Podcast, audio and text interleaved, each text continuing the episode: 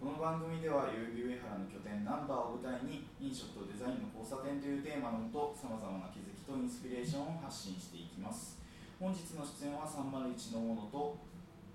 内田悟でお送りさせていただきます。よろしくお願いいたします。よろしくお願いします。内田さん今回がナンバーライブ初めてということなんですけれど、はい。まあ、ちょっとその自己紹介的なことを最初にしていただけたらなって思うんですけれど、はいはいまあ、そもそもそのナンバーではどういう役割を担っておられるんですか今ナンバーでやらせてもらってるのは主にキッチン側のこと全般ですね新しいえー商品開発、えーオペレーションとか当てはめ方とかやらせてもらってて。で、まあ、ナンバーにそのジョインした経緯なんですけどそれは、えーナンバーで何度かあのコラボさせてもらってる化粧品の3が運営しているリバイブキッチンの井口シェフからのご紹介でちょっとつなげてもらったんででちょっと期間限定で今やらせていただいてて次の仕事があるのでそれまでの間ちょっと期間限定という形で今やらせてもらってますまあ、主にそのフードメニューの方を担当されている、そうですね。まあ、今回その、まあ、秋ではい。大幅なアップデートがあるとはいいうことなんですけれど、ええまあ、実際なんかどういうところが変わるのかとか、まあ、どういう品目が増えるとかめちゃめちゃ増え増えると思うんですけど。そうですね。主に、えー今までのナンバー、まあ、1年目のナンバーですね、まあ、1.0とするかとして、えーこの2年目を迎えるにあたって、まあ、ナンバー2.0っていうアップデートを今店全体で行ってるんですけどそれにあたって今までなかった夜のメニューですね。おつまみ系のメニューだったり、えーそういうカクテルに合わせたメニューとかを、えーいろいろ提案させていただいている最中でして。でそれにあたって今既存のメニューもうちょっとレベルアップというか今まであったのベースにブラッシュアップしてでもっとよく出せるような状況に落とし込んでいる最中で。まあでもそうですね。おつまみメニューで挙げるとまあバーフードとしてやっぱ定番のものをナンバーらしくっていうのを考えて作ってるんで、まあ、そこら辺はまあ今後メニューぜひ来店してもらって試してもらえると一番いいかなって思うんですけど。そうですね、まあ、実際食べていただくのが一番早いと思うので。そうですね。ちょっと見た目だけだとちょっとシンプルであの分かりづらいと思うんで食べてもらうとちょっとツイスト感だったりそういうのを楽しんでもらえるようにちょっと仕掛けを組み込んでるんでそれはぜひ食べてもらいたいですね皆さん。もともとその、えっと、夜に食べるフードがあんまりないっていうところからこれはそうですね。もともとカフェメニューは充実してたのでもうあのシグネチャーになってホットサンドだったり、えチーズテリーヌ、えカフェのスイーツ類ですね。なんでそのスイーツ類とかもちょっとプラスするんですけど今回チーズテリーヌとちょっと一緒になんていうんですかねこう楽しんでもらうための幅としてテリーヌ系でチョコテリーヌ、まあ、チーズテリーヌの弟みたいな感じなんですけどで出させていただいてまではこうお客さんもチーズテリーヌとカフェ2人で来てもチーズテリーヌばっかだったんですけどちょっと幅を広げてあげようと思いまして、お客さんの選択肢の幅を広げるようにちょっとデザートも何品かちょっとブラッシュアップしてで落とし込みもしてで幅あの選べる楽しさもちょっと追加しようかなと思って。まあ、確かにチーズテリーヌとチョコテリーヌ両方あったら具体的に来たら一つずつ頼んで、まあ、分けるみたいなこともできますそうですね。ちょっとシェアしてもらってちょっとそのまた全然違う味わいにしてるんですごくまた楽しみな幅広がってまた来てくまあ、カフェなんで日常使いだから何回来ても飽きないようなのがいいと思うんで。これも考えながらちょっとメニュー作らせてもらいました。スイーツメニューだと今まではバナナブレッドとそのキャロットケーキっていうのはまあ定番であったあとも、まあ、チーズテリーヌですね、はい。その3つは定番としてあったと思うんですけど今回そのチョコテリーヌとあとパンナコッタも増えるんですか？そうですねパンナコッタも入れますね。パンナコッタはちょっとこれちょっとひねってましてパンナコッタって言ってるんですけど見た目はもうプリンなんですよそうですね。これ僕も最初見た時プリンだと思いました。とラジオなんであの伝わらないとは思うんですけど、もうプリン型で作ったパンナコッタをあのプリンと一緒にカラメルソースで出すっていう。パンナコッタ自体のクラシックなスタイルだともともとそのキャラメルソースで食べるっていうのがあるんですよ。イタリアの、まあ、まんまの味じゃないですけど、まあ、そのスタイルでちょっとカフェに落とし込んでみてちょっとプリンミルクプリンのような感じでコーヒーと合わせてどうぞみたいな提案ですね。これあえてプリンではなくてパンナコッタにした理由ってあるんですか？パンナコッタにしてそっちの方がちょっとお客様にちょっと驚きあるかなと思ってパンナコッタっていうメニューでその形で出てきてあこれみたいな感じをちょっとあったらいいなあちょっと楽しんでいただけ見たら。た目の意外性みたいな。そうですね。名前はみんな知ってるけどちょっと見た目とかそういうところでちょっと驚きとかだったり。お何これみたいなのをちょっと意識して作ってるんで全体的なメニュー全部に言えることですけど確かになんかまあこれラジオなんで全然伝わらないんですけれど、はい。まあ、見た目が意外なものって、まあ、僕が個人的にちょっとおこういう見た目なんだっていうので驚いたやつがあるんですけど、まあはい。他の例を挙げると例えばタコスとかもあこれ写真写真が本当に伝わらないので、まあ、実際来ていただいて見ていただくしかないんですけど。そうですね。SNS とかちょっと発信してるんでそこら辺そうですね。見ていただいて。インスタグラムとかで順次アップロードされていく感じなんで。すけれど、まあ、じゃあちょっとちょうどタコスの話になったんで、はい。まあ、タコスの話したんですけど僕が、うん。このタコスはまあ分類としてクイックバイクイックバイツっていうのに入っていますけどこのまあなんか、えっと、分類っていうかクイックバイツっていうのがそもそもどういう経緯で誕生したのか新しい部類だと思うんですけど。そうですね、まあ軽食っていう意味がまあ日本語に落とし込むと手軽に食べれる。片手間に食べれるじゃないですけどホットサンドとかもそうですけど結構カフェからオルデンで入れるメニューとしてそういう風なメニューの中では手で持ってこう片手間に食べるじゃないですか。そういうイメージでタコスっていうチョイスになったんですけどあとブリトーもあるんで私もちょっと軽食扱いで要はご飯としてじゃなくてどの時間でもちょっと小腹が空いた時に食べれるようにっていう意味合いでそういうクイックダイにして実際片手で食べられるっていうのは例えばそのナンバーに来てちょっとまあ仕事をしている人とかだったらその仕事の片手間で食べるっていう感じすごくなんかそうですね。便利そうですね。そうですね。ワークスペースとしてのやっぱご利用も多いんでそこでちょっとそういう軽食系も充実させて、まあ、幅を広げてます。ちなみにクイックバイツの他の2つと2つとしてカツサンドとクロックムッシュっていうのがあるんですけどはい。これカツサンドまあなんだろうなその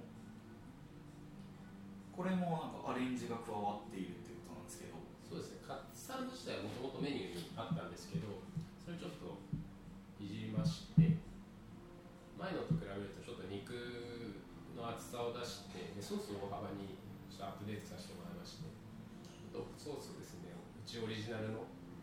独自のソースに変えてちょっとスパイス効いてるんですけど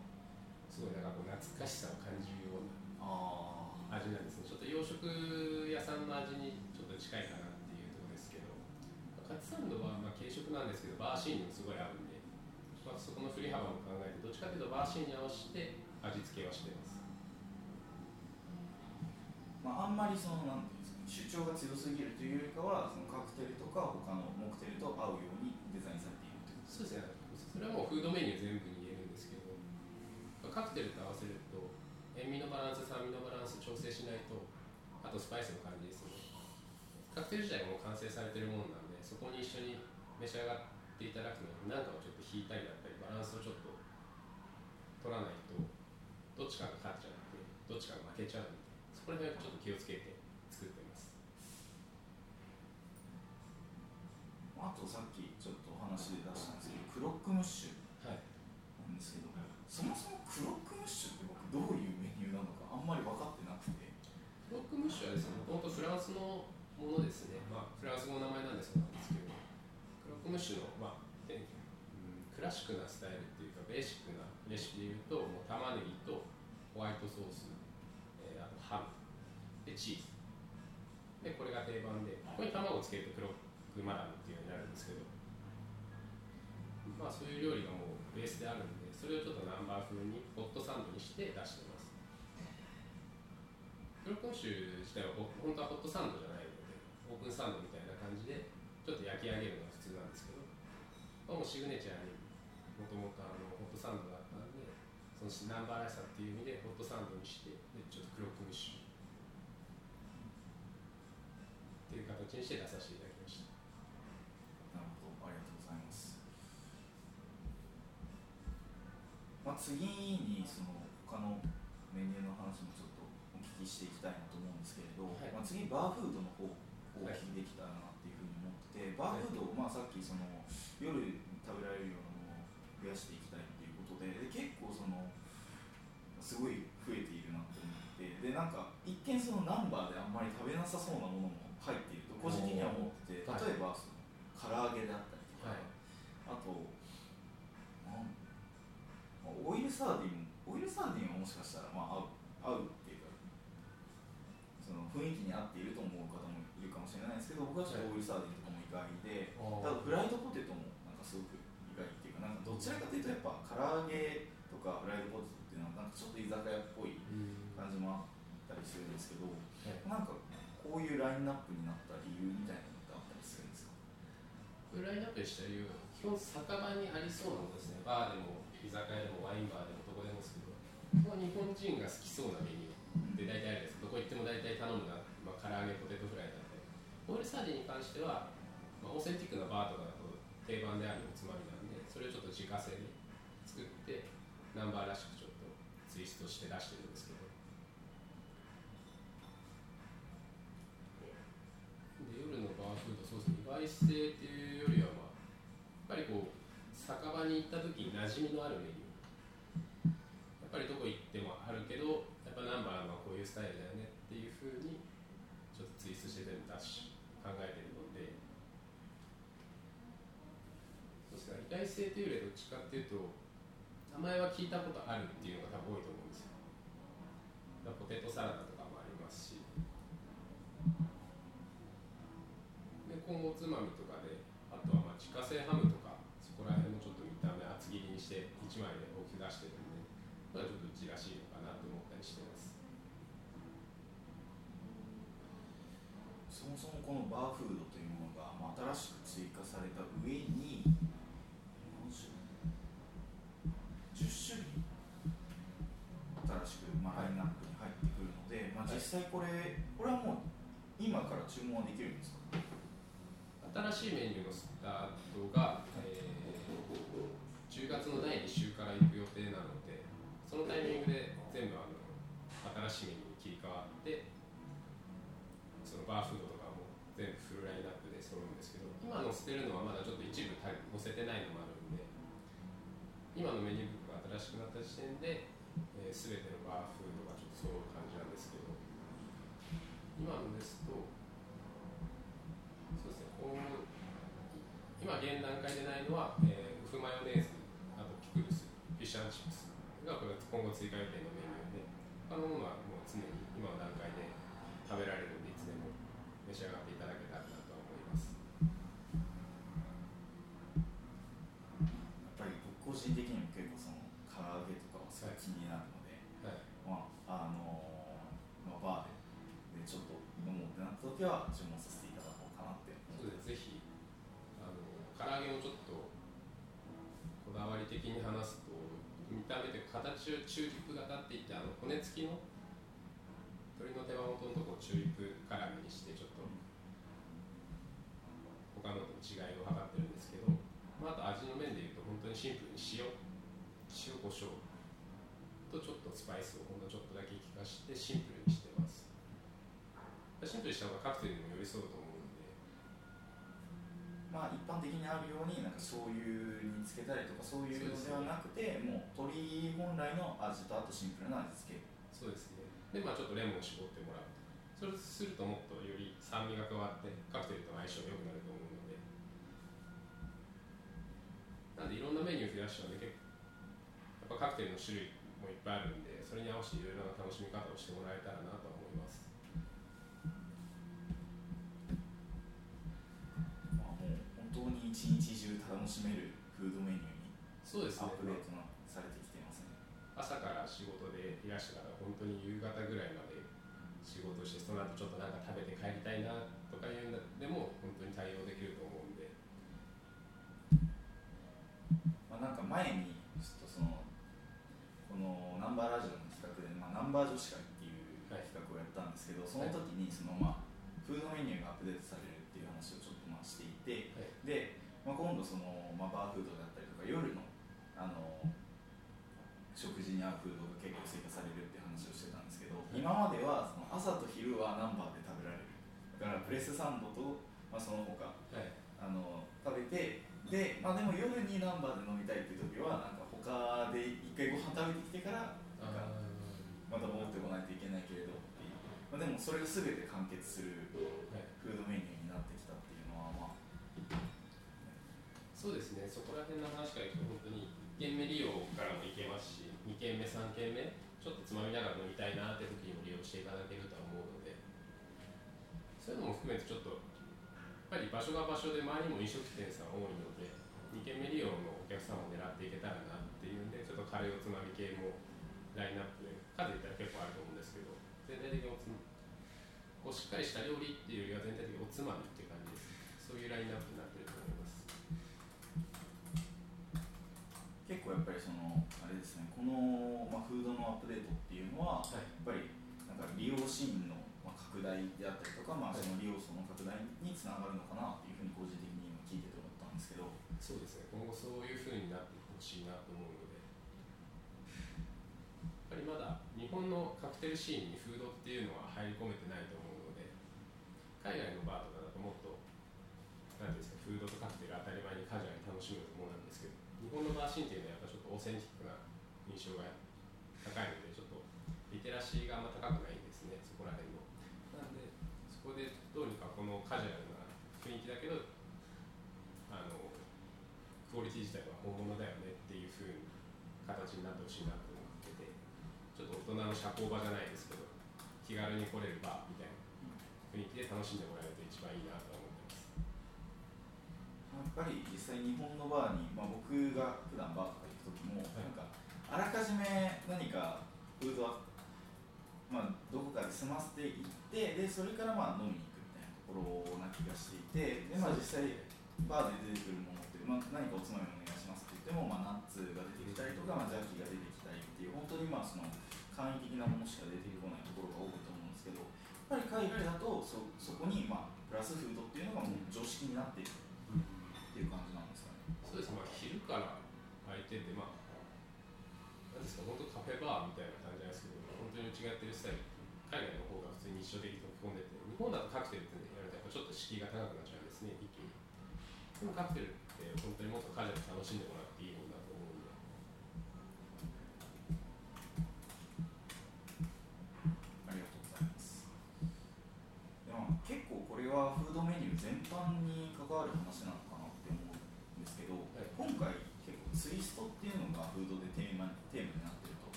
そうですね、ツイストって一言言っても幅広いと思うんですけど、このナンバーに関してのツイストで言うと、もうカクテルありきなんで、カクテルに寄せるためのツイストっていう手法を取ってまして、味わいの構成で言ったら、まあ、土定番のものの中にちょっと酸味をプラスしたりとか、でその酸味の種類、まあ、ビネガーなのか、柑橘類の果汁なのか、そこら辺をちょっといじってます。で、まあ、見た目に関しては、なんていうんですかね、シンプルだけど、ちょっと他でも見ないような個性、ツイストイコール個性みたいに思ってもらえればいいと思うんですけど、そういう風な見た目、味わいとかもですけど、ありそうでないよねみたいなとこちょっと狙ってるんで、ただその中に美味しさは外したくないんで、そこまであの気を手らいすぎてはないんですけど、カクテルも今回ツイストっていう方をコンセプト上げてるので、基本の形はあるんですけど、そこをいかにナンバーらしくこうひねるか、ひねって個性を出すっていうところでのツイストっていう意味で取ってもらえればいいかなとは思います。まあ、フードそれぞれのその個性と、まあ、あとなんだろう、まあ、そのフードで完結するのではなくてあくまでそのカクテルと一緒に楽しんでもらうものとしてそうですね。そのカクテルありきでちょっとおつまみっていう位置づけで楽しんでもらえたらなって思ってます。料理が全部主張して料理があるから行こうではなくて、ナンバー来たらカクテル飲んであちょっと食べるものあるよねっていうようなニュアンスで楽しんでもらえたらなと思っててでもそのフードもちゃんと美味しくないとやっぱくないと思うんであそこ行ったらカクテルは美味しいけどフードがねとかじゃなくてカクテルも美味しいしフードも美味しいっていうふうにちょっとなってもらえるように結構頑張って作ったんでこの辺は大丈夫だと思いますけど。まあ、そういう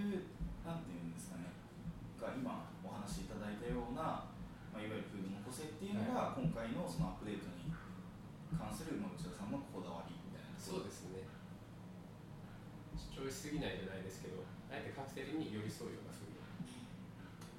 フードありきカクテルじゃなくてカクテルありきのフードっていう風な構成にしてますんで。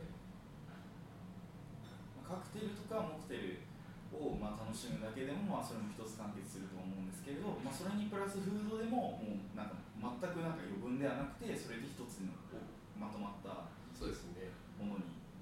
しているっていうそうですね一つのパッケージングといいますかもうカクテル楽しんでフードをちょっと食べて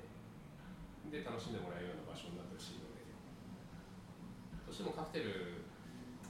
置いてる店だとフードのし手数って低いと思うのであのやっぱり味わいとかもですけどスキル系もあるんですけどやっぱクラシックなカクテルとかでショートスタイルとかだと結構しっかりして食事まで結構いけなかったりもするんで、まあ、そんな時でもちょっとつまめるようなものがあるとやっぱりいいかなと思うので。で本当になんか軽くは作ってるんですよね味わいといいますか美味してもらうんですけどあの食べたら